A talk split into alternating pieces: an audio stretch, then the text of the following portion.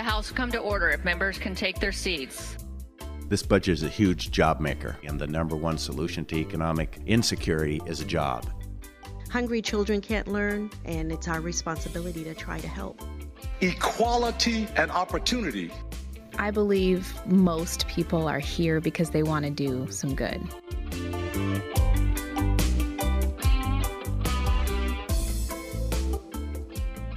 Welcome to this special episode of Capitol Ideas.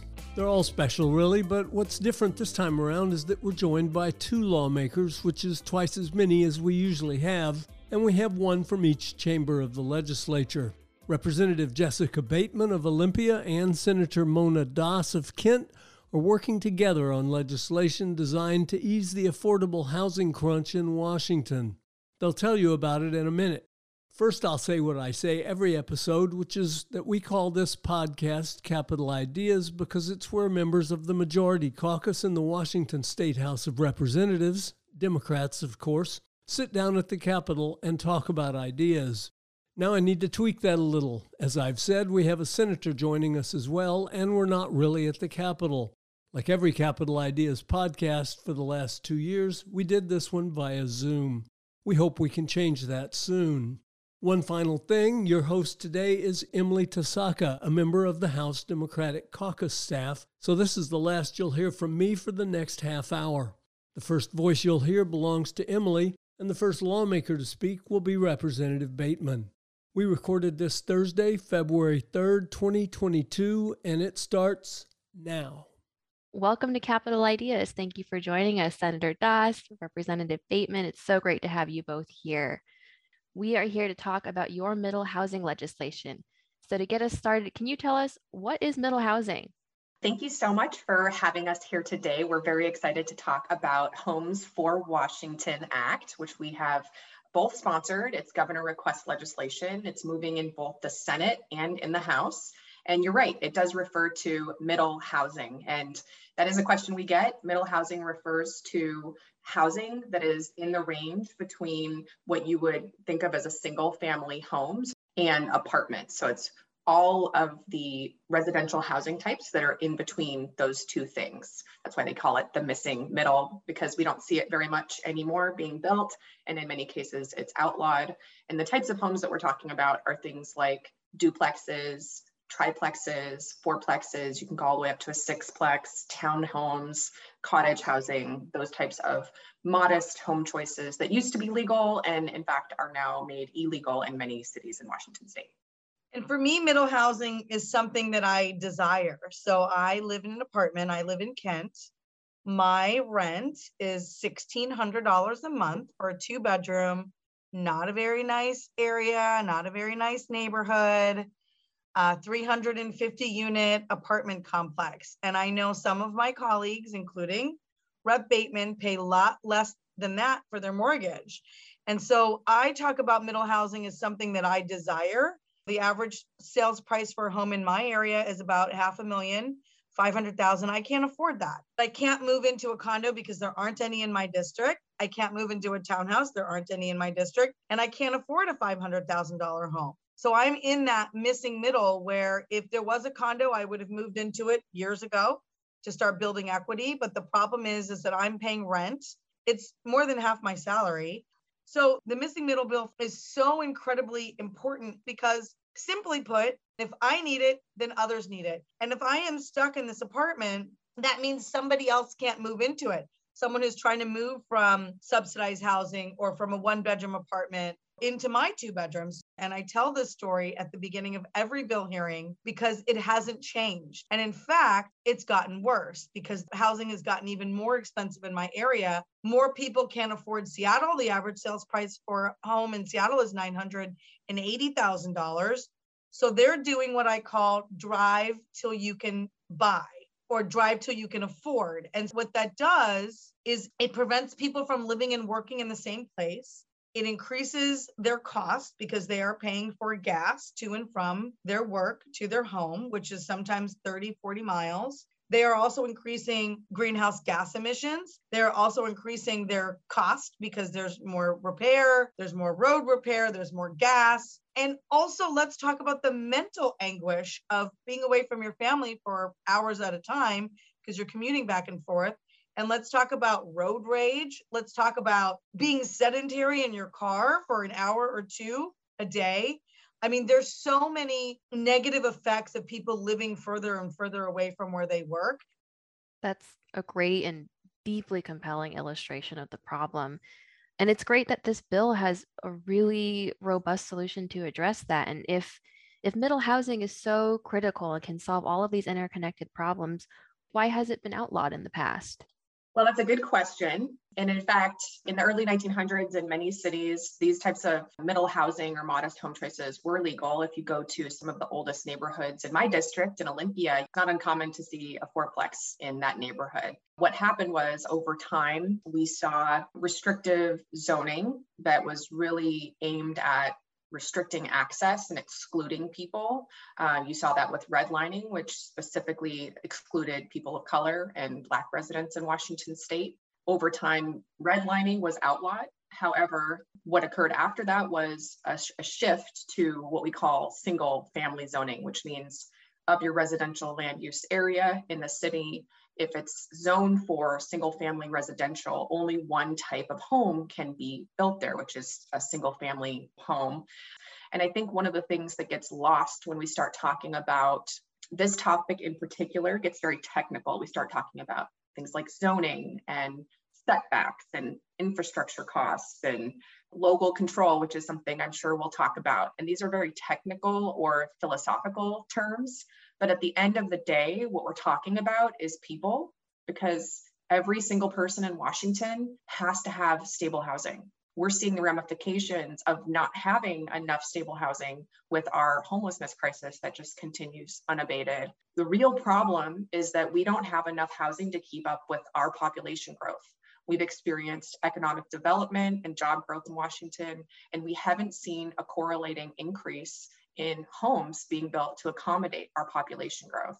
And the rules of economics do apply to housing. If you have too much demand and not enough supply, you see that inflationary increase year over year. Senator Das mentioned the city of Seattle home prices in King County. The median home price is $830,000.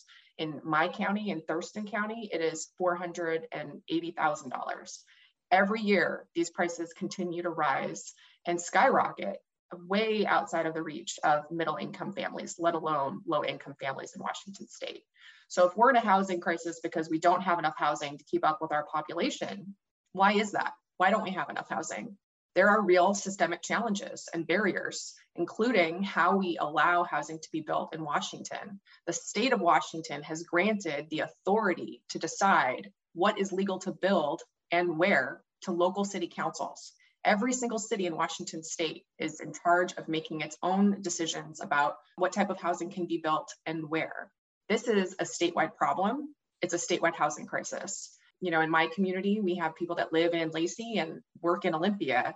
It doesn't make sense to make these decisions at the local level in terms of housing markets actually play out in addition to that, we've been delegating this authority to cities for decades and it's not working. So I think when half of renters in Washington are spending a third or more, up to half their income on rent, when home ownership is only affordable in seven counties for first time homebuyers in Washington state and they're all on the east side of the mountains, when people are being priced out of living in the communities that they work in, having to drive further and further from work, when they cannot afford their rent, that is a time where we have to reassess and say, why isn't this working? Let's do something about it. This is not a radical idea. This is a reasonable, common sense approach to addressing what is a statewide crisis for families across Washington state.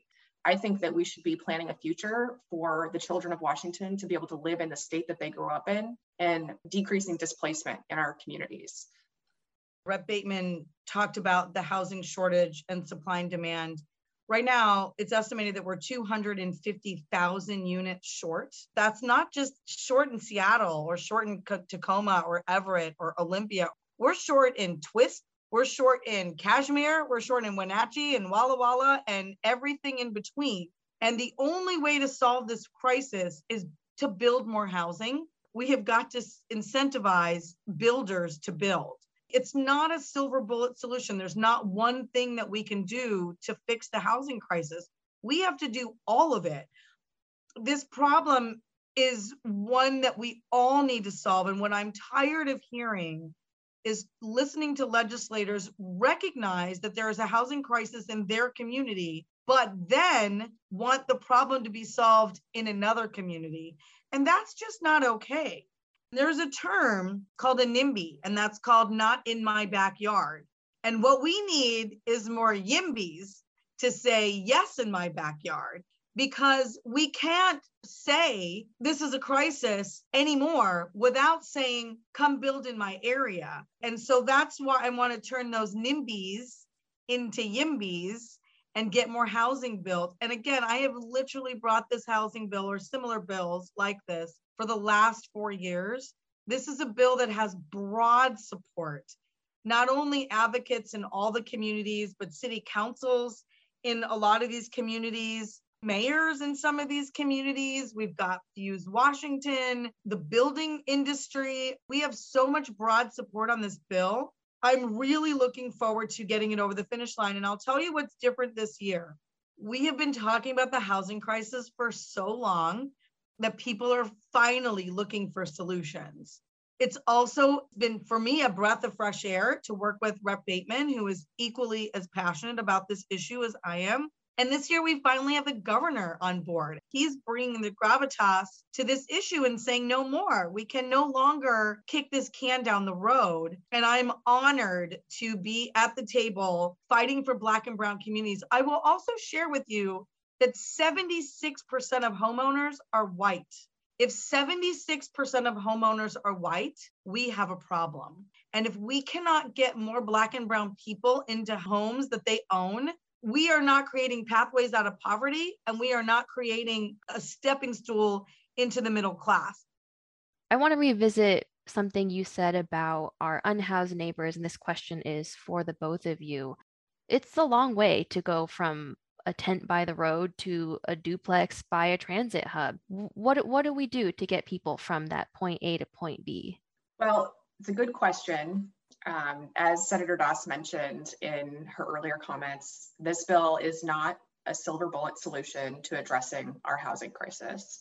We need multitudes to address what has become a systemic problem. When you don't have enough housing to keep up with your population and the supply is so low and the demand is so high, you see that that increase in prices. It's just it's supply and demand, that's how it works.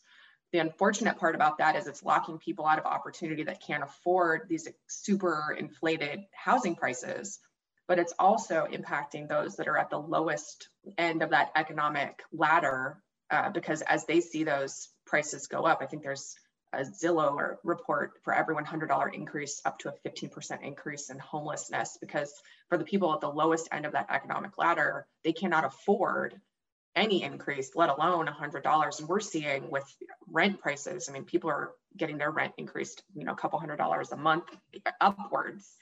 So that makes them housing insecure and more likely to fall into homelessness, especially for folks that are spending a third to half their income on their housing, even not necessarily really low income people or people, say, with a disability who are really the most vulnerable. So we need to do a ton of different things at once. We need to continue investing in the Housing Trust Fund, which is our largest bucket of money for investing in affordable housing. We do need to continue investing in subsidized housing through that avenue. We also need to work on increasing that supply of housing and just having a long term, what I call it is a diffuse absorption of our population growth across the state. Because what we have currently is this arbitrary limit on what can be built and where. And I think we should remove that. I think that that will benefit everyone because we're evaluating this system currently, and this is going to get into like economic wonkiness. But um, you know what happens currently is one city will change zoning and allow maybe some middle housing to be built, and then maybe it's expensive because there's not enough housing at all, and they're trying to absorb that growth, and that'll be used as an example of we shouldn't legalize this type of housing. But the fact is, everything is connected. You cannot evaluate an unhealthy system that is short a quarter of a million homes, you can't ev- evaluate the health of the system or how these policies are going to play out. To me, this is common sense while we do all these other things. We also need to create much more permanent supportive housing for most of our chronically homeless individuals in Washington state, which in 2018, the Office of Financial Management produced a report on an analysis of our behavioral health system in Washington. One element of that was the need for permanent supportive housing for chronically homeless individuals. And at that time, the shortage, get ready for it, was 17,000 beds. And we're creating about a thousand beds of permanent supportive housing per year. We are dealing with chronically homeless individuals that need housing with wraparound support services, which is what permanent supportive housing is. Um, there's a couple bills this year that relate tangentially to that that I'm hopeful for.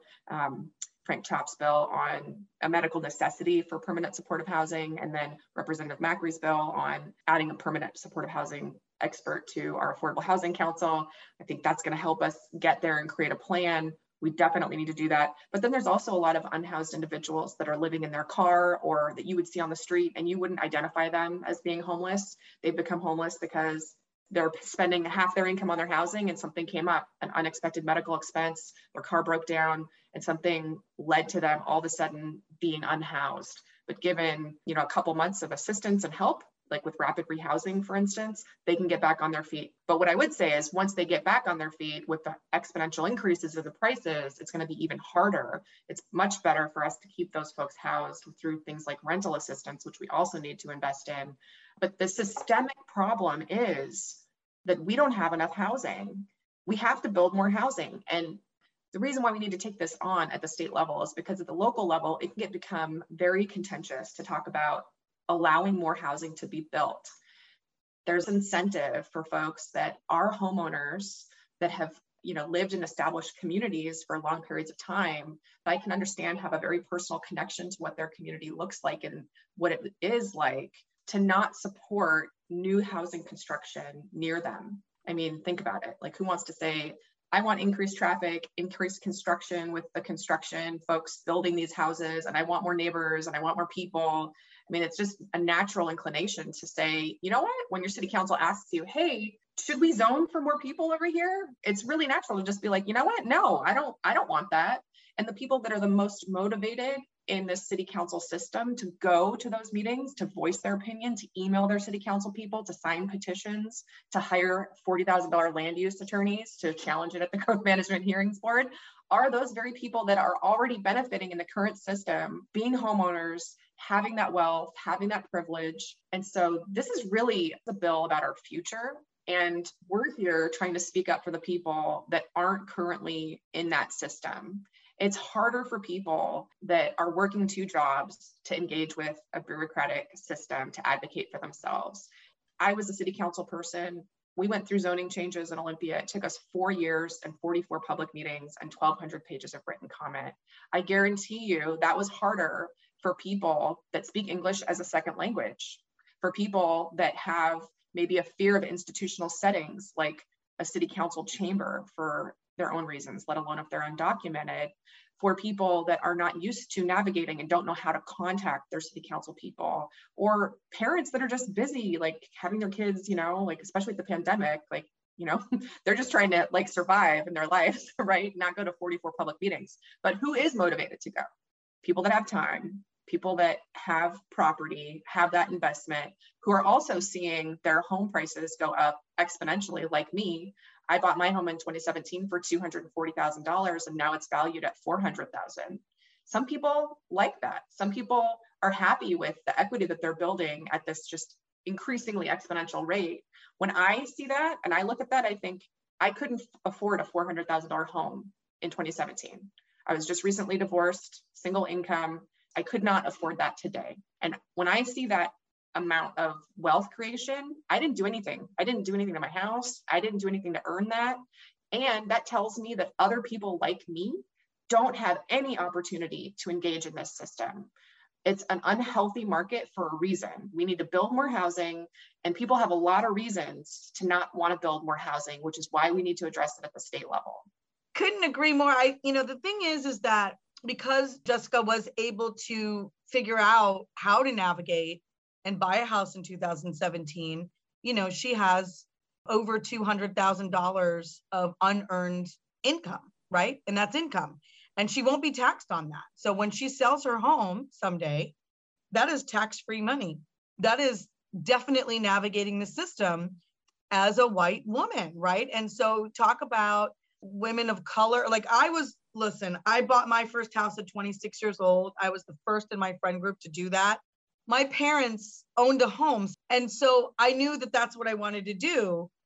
Well, most people don't even realize they have a dream of home ownership because they're used to renting or their families have rented or they don't know anyone that's owned a home. They think you have to put 20% down. They don't know the rules. They don't know that you can buy a house with down payment assistance. People don't know those things. And oh, by the way, they're spending all their money on rent. One of the things that uh, Rep Bateman just said about, you know, all the people that are currently unhoused, they go from missing a payment because they had a medical emergency or a car emergency Next thing you know, they're late, they get evicted, then they can't rent again because now they have an eviction on their record.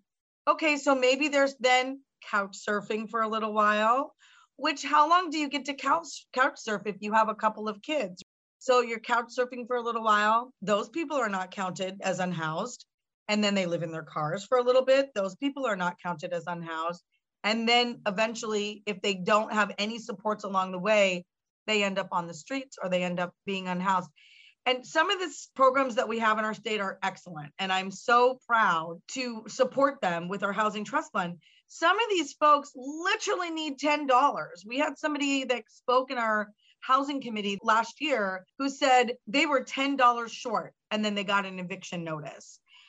If there was a 1 800 number for them to call to say, hey, I need 10 bucks or 100 or can you pay this utility bill or whatever, if it's under a thousand dollars, it is a great benefit to our state to just help them out so that they do not end up in someone else's home on their couch or in their car or worse yet on the streets and then you've got all the other host of issues that go along with that trying to keep a job your mental health is on the brink then you might turn to drugs keeping people housed is better for the state. It is better for the individual that are going through this. And there's lots of great statistics on this. You know, most people are unhoused, you know, for just a couple of months. They just need to get back on their feet. And then there is the definition of chronic homelessness, which is somebody who is homeless or unhoused for many years. And those are the folks that do need what, what Rep Bateman was talking about, those wraparound services, mental health, job training, drug abuse supports, maybe getting things off their permanent record, whatever it is. But I will tell you what, together as a state, we have a lot of resources to help folks. Now, how does that tie into middle housing? It ties into middle housing because it is a supply and demand issue. Funny thing about supply and demand is it works. And right now, we simply do not have enough supply to meet the demand. And until we build more housing in every single community, then we are not going to get out of this housing crisis. And we need to turn your NIMBY attitude into a YIMBY attitude and say, yes, we want to house more people in our, in our backyard. And I'll tell you what's great about like downtown Kent. The more people that move to downtown Kent, the cooler amenities we have.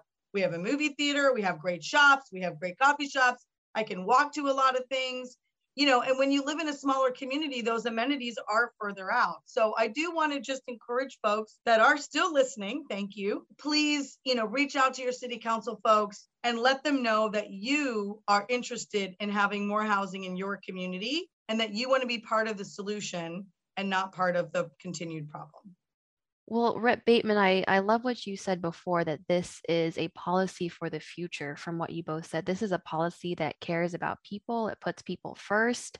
And I think that a lot of people are really going to be counting on it. So if this policy passes, how how soon can we expect some changes or how soon can we expect people to see a difference in their lives? Yeah, this is a policy for the future and it's a long-term solution. But the reality is if we passed this bill tomorrow and it went into effect immediately, you wouldn't see any difference for at least three years because that's how long it takes for construction to typically happen for a residential home. And that's when things go well. So the current bill that's um, been revised out of the House that is moving and hopefully getting a hearing by Sunday and moving out of appropriations will allow for up to fourplexes within a half a mile of a major transit stop and duplexes on every residential lot um, in Washington for cities above 10,000. It will be incorporated in uh, a phase-in approach for cities as they go through their next comprehensive plan updates. Uh, the next comprehensive plan update for the four largest counties in Washington occurs in 2024, and they'll have to pass codes concurrent with the adoption of their plans uh, in late 2025. So three years after that, unfortunately. We that's one of the reasons why we have to take this very seriously. We need to act now because no matter what we do, you know, we aren't going to pass a bill that's going to go into effect immediately. We're going to give cities time. So that's why we don't have time to waste. We have to act on this because it's a long-term solution. This problem was not created overnight. It was created over decades of the systemic undersupply of housing. That's why we need to take action and we need to take it really seriously and act with a sense of urgency because this crisis is urgent for our constituents. And I think some of us are a little bit further removed here in the legislature from the crisis that average working people are going through. But when you talk to your constituents and you go out and see what they're concerned with, this is a kitchen table issue. This is an issue that is impacting families across Washington state. I have a little sister who's a nurse. She's 26. She makes good money. She would love to buy a home in King County, start a family, start that next chapter of her life. She's living at home with our parents in Kent, in Senator Das's district, because she can't afford that median home price in King County, which is $830,000. Her and her partner, her longtime partner, have been looking at homes. They can't afford $600,000. So what are they doing? They're looking all the way up to Snohomish County, all the way out to Enumclaw, these far distances, and they don't want that. They want to live near the city that they work in so they can spend more time with their family and live in amenity rich communities, which is what young people today want. This is the future. And we are stuck in a system that is based on uh, an antiquated vision of what our communities look like and how they grow. And we need to change that for the future of Washingtonians. Rep Bateman brings up so many great points. I also want to really highlight one main thing that we have not talked about yet today. This bill does not mandate anyone to build a duplex, a triplex, a quad, or a sixplex. It simply simply allows it. So single family housing is still available. So some builder wants to still build a single family house, they still can. What this allows is that you can build a duplex or a triplex, that single family zoning is not going away. We are simply saying that every lot has an ability to add a duplex. So you can expand your house and add a duplex, or you can do an ADU. You can, you know, create a duplex within your own home with a little bit of renovation. There's lots of things that you can do. And before you had to go and get permits uh, to, you know, get the zoning changed or, you know, at least permit your own home for that. That is that's what this bill is about. It gives uh, it, it also gives homeowners option. I'm encouraged. Um, the bill has moved not only in the Senate to the Ways and Means Committee, but it's also moved in the House to the Appropriations Committee. So the bill is moving this year further than it's ever gone. I'm very proud of that. It's been a, such a great experience to work with Rep Bateman. We have had so much press on this bill, I was saying, and I'm proud. Well, we are about to lose the Zoom, so I do want to wrap up. Thank you both so much for your time. It's been it's been wonderful to talk to you, and I wish you all the best of luck moving forward with this legislation. Thank you, Emily. Thank you so much for having us. Take care. That's it for this edition of Capitol Ideas. If you want to keep up with the bills we talked about today, they're House Bill 1782 and Senate Bill 5670. I'll put links in the show notes. Thanks for listening, and if you haven't done so already, why not subscribe to Capitol Ideas in Apple Podcasts, on SoundCloud, or Stitcher, or wherever you get your podcasts? This is your state government. What goes on here matters. The more you know about how it works, the better it can work for you and for everyone. I'm Dan Frizzell for the Washington State House Democrats, putting people first since 1889. Thanks for listening.